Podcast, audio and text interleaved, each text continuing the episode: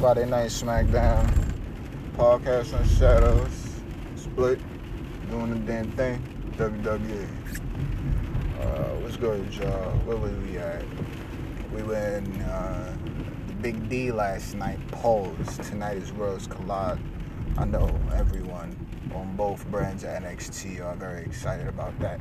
If I can uh, calmly just uh, take a side in the name of, in, in spirit of, you know, the competition of the evening, you know, we gonna ride with the NXT boys. Hopefully, you know, NXT UK is, uh, you know, represented well by the superstars, you know, of that brand. But we've been rocking with NXT for a while now. I have nothing against the UK guys. I know they over there killing it. So it's just gonna be a very, very, uh, a, a very, very interesting. Let's just use that. Uh, you know, clash of styles, and you know, I'm, I'm interested in seeing how it goes. Either way, open up SmackDown Live with the six man tag that I don't want to say everyone was dreading, but some members of the WWE universe were upset about. But I mean, they made it as interesting as they were going to be able to make a six man tag match. I wasn't upset about it. Uh, the Bloodline, Roman Reigns, and the Usos took on Baron Corbin, well, excuse me, King Corbin, uh, Robert Roode, and Dolph Ziggler. Had a good match. It was fun. What was it? I think uh, Jimmy Uso had caught an injury on an apron or something like that, and and it was two on one and with uh, Jay and Rome, and they, they had a good they had a good showing. Uh, were able to pick up. Well, how did this go? Oh, uh, Us came back out saved the day with a big splash. That was a good opening matchup, a good opening segment. Uh, Lacey Evans had an interview next with Michael Cole. Definitely, uh, you know, a heartfelt promo, a hard sell on Lacey. That's what I'm looking at. Uh, you know, just trying to provide the inspiration that she could. You couldn't tell whether or not she was actually tearing up or whether or not she was actressing. I'm gonna call actressing, but I would definitely say that it was coming from a very genuine place. So, you know, Lacey Evans earned her points. Bayley attacks from behind, which was like, oh man, I almost don't like where this is going because SmackDown Women's Champion is about to be made to be a fool, but not on stage. Oh no, no, no, no, no, no. Lacey picks up. Oh, well, excuse me. Bayley picks up the upper hand over Lacey uh, with the uh, little quick attack and backstage, I believe we're getting an interview with the lovely Kayla Braxton. Uh, she was saying something about something to somebody. And here we go with Lacey and Bayley scrapping backstage still. Oh, Dana Brooke and Carmella, pardon me.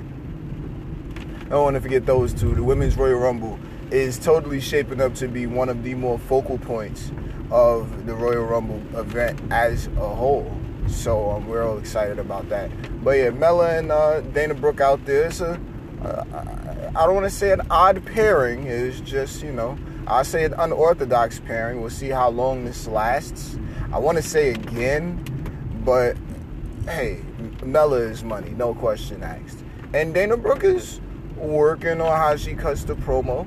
I want to say maybe timing is uh, is an area to improve in, but whatever. This is me literally doing my best not to have something negative to say about it because the I don't I don't think there's like a glaring weakness in the Dana Brooke character. So with that, and clearly she wants to do the growth thing. Well, well I'll continue to you know, build with her. She's getting opportunities, and last night she, you know, uh, we talking baseball. She she hit a, uh, a cool little single, you know. So that's what's up um, Bayley and Lacey backstage fighting.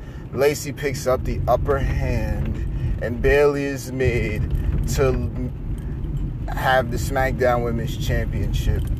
Uh, just like, oh, come on, like, come on, man. You know, like, come on, man. It's it's whatever, you know. Uh, it's whatever. But that was that segment. Alexa, well, excuse me, Bliss Cross Applesauce, Alexa Bliss and Nikki Cross were out. Next up, taking on uh, Fire and Desire, who's I'm I'm half and half on their little hodgepodge of a track. I'm not I'm not mad at how it you know how it goes together. It's much better than the Kabuki Warriors, but I would almost say, well, back before they got the new song or the new theme change, which is leagues ahead. But uh, I, I, I, I'm, I'm not against it. I mean, it's just you know, whatever. You like you don't want to leave any one of them out. So I mean, I guess they makes them a tag team. Whatever. This is this is nitpicking. I don't want to say they need song changes, but maybe Sonya Deville could use a, a remix to a track. I don't know. Like it's good. It's good, but maybe it could be a little bit better. I mean, whatever though, right? They had a cool little match. Ends in a no contest because Bayley and Lacey come out brawling to the ring the two ladies in the ring that were, I mean, well, excuse me, the two teams in the ring definitely had at it. And this, you know, added to the pull apart and the Royal Rumble element in a way. And I mean, it was it was cool for what it was worth. So that was a fun little segment. And um, we move on to the next one. So next up is uh, who do we have? Braun Strowman and Elias take it on Shinsuke, Naka Continental, and Cesaro with Sami Zayn, their great liberator. Uh, what is it? He, and he, he's outside as the manager. Uh, not bad, you know. I I don't think this is a team that's meant to be liked very much. So um, you know, uh, Elias had a good opening. He's you know doing his song thing with the with the guitar and people are following it. You know, it's like we haven't seen him for a while, so it takes a while for the WWE universe to warm back to him, I guess.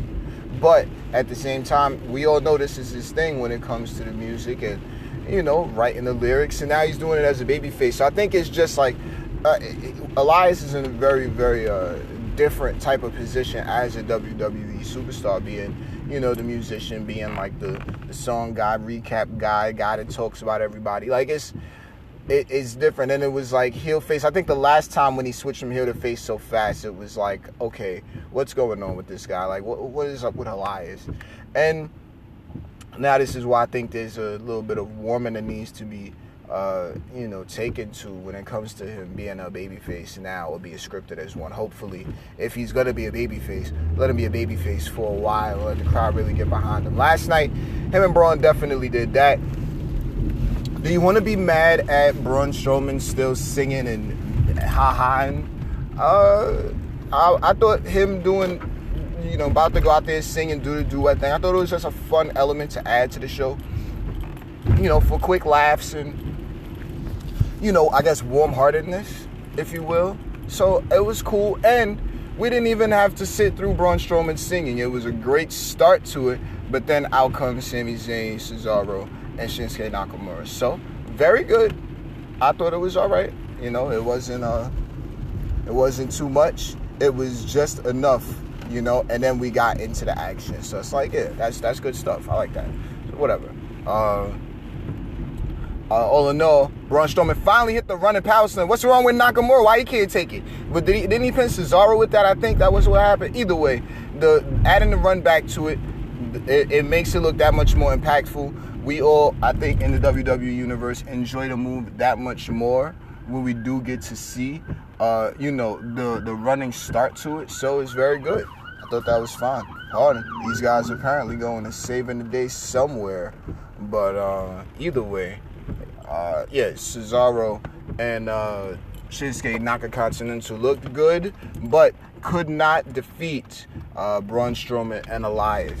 They got the running power slam into the what was that? The, the that elbow. And Elias, we all know Elias has had that elbow for a while. Another fairly cool move of the night was uh, Elias walking the tightrope and then hitting the meteor. That was cool. But um, all in all, it was a good tag team match. Now, next up, we had John Morrison taking, or yeah, John Morrison taking on Kofi Kingston, and um, I mean, cool promo backstage with the New Day. You know, get well soon Woods. Yeah, they went out there and they did their thing. Now, in my opinion, and I'm not trying to sound biased at all, I was I'm one of the only people, in my opinion, again, that I ain't really trying to make a big deal of Kofi losing the championship in what seven seconds or whatever, eight seconds, however long we're not even about to go through with all of that. Why not? Because uh, maybe Kofi could still be made to look like a competitor that is capable. You know, like he didn't necessarily look too too much like a former champion. If we're going with the majority of what the WWE universe likes to believe about their winners circles and you know the program or whatever on the program Kofi was a former champion. The storyline in my opinion is going well maybe Morrison would have defeated Big E, but Kofi defeated Morrison. I think this can still lead to some form of tag team championship matchup eventually down the line, instead of just Morrison picking up a victory on you know both members of the team.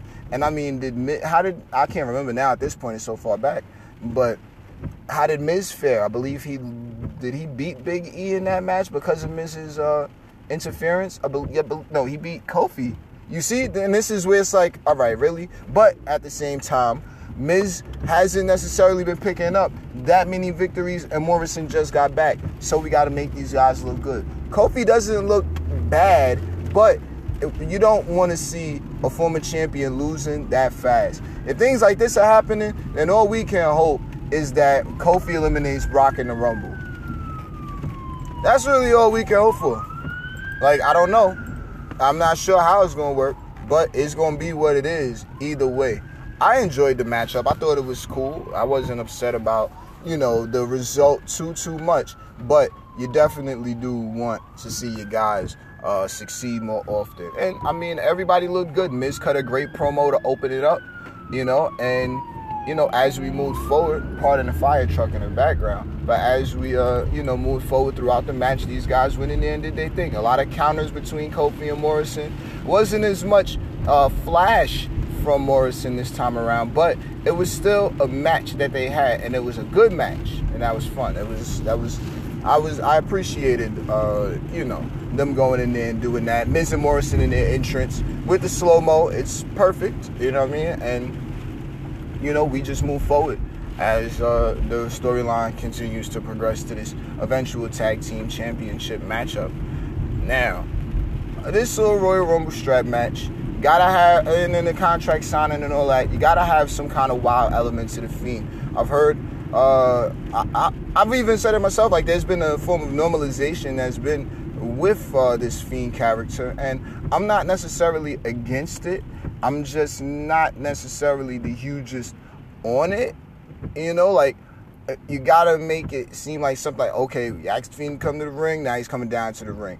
And, and you know, last week he was you know uh, tagged by Daniel Bryan and you know uh, Kane and stuff like that, but he had Kane on the wall. Like I'm not like this is where people can complain about forms of the continuity, but I mean like I can advocate and make sense of all of that, I guess. Like as far as you know why they were able to, you know, get the jump on the Fiend last week and why Kane is even back. Like we're not gonna like we're not delving into the storyline that far only because you know there's still like certain wacky elements of sports entertainment. So it's fine that uh, you know they're doing a contract signing. You know, uh, I would have personally when it comes to Bray uh, up on the Titantron, I would have been separating the Fiend and the Bray Wyatt character altogether. Like, okay, like yeah, he should come down, but right, like I, I it was just a different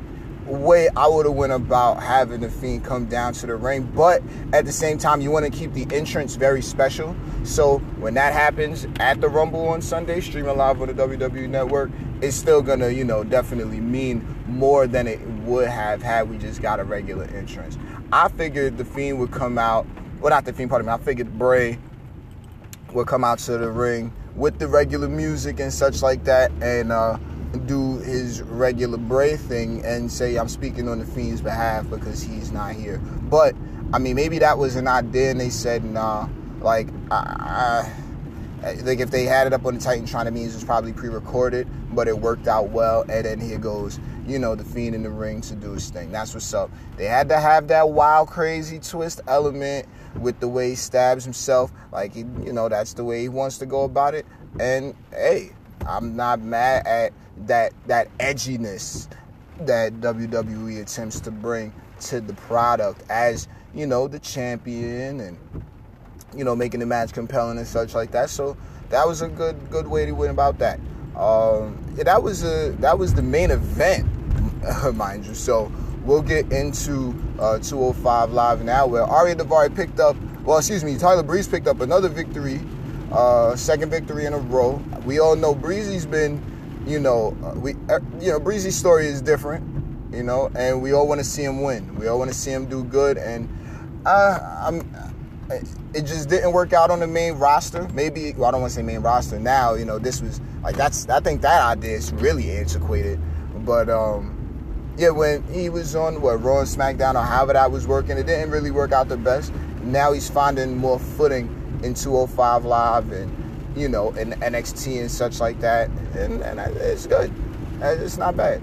Like Tyler picks up that victory. That was good. Uh, we had who was it? Danny Burch taking on the Brian Kendrick. Good matchup. Uh, Danny Burch and Daivari teamed up. I get. I think that was maybe like a. Oh, the referee kept not seeing what was happening, which was a fairly comical element. And uh, The Brian Kendrick picks up the victory due to a interference from Ariya Daivari. And in the main event, we had uh, Lio Rush taking on Tony Nese. A good match, a very hard hitting match. These guys had all uh, some of the elements. You've seen shades of, I dare I say, the old 205 where they were hitting much harder. And I mean, uh, uh NXT is totally like the standard when it comes to hard hits. I know NXT UK is definitely well known for that, but obviously it's all the NXT brand underneath the WWE umbrella. Obvious. But 205 being, you know, written as one of the hardest hitting brands, as the hardest hitting brand for a while, you could definitely see that last night in Tony Nese and Lio Rush in, in certain aspects of the match, which was very, very good stuff. So, Oh no, that was SmackDown Live. That was 205 Live. And uh, this was the podcast in the shadows. So shout out to everybody to bring it to you each and every week. Uh, tonight Worlds Collide. Tomorrow's the Rumble. And then the Road to Mania starts officially after all of that is. And then we got Monday Night Raw. So I will catch you guys, I guess, for Monday Night Raw sometime in between for the uh, Royal Rumble recap and review. So be responsible with your power, folks. Peace.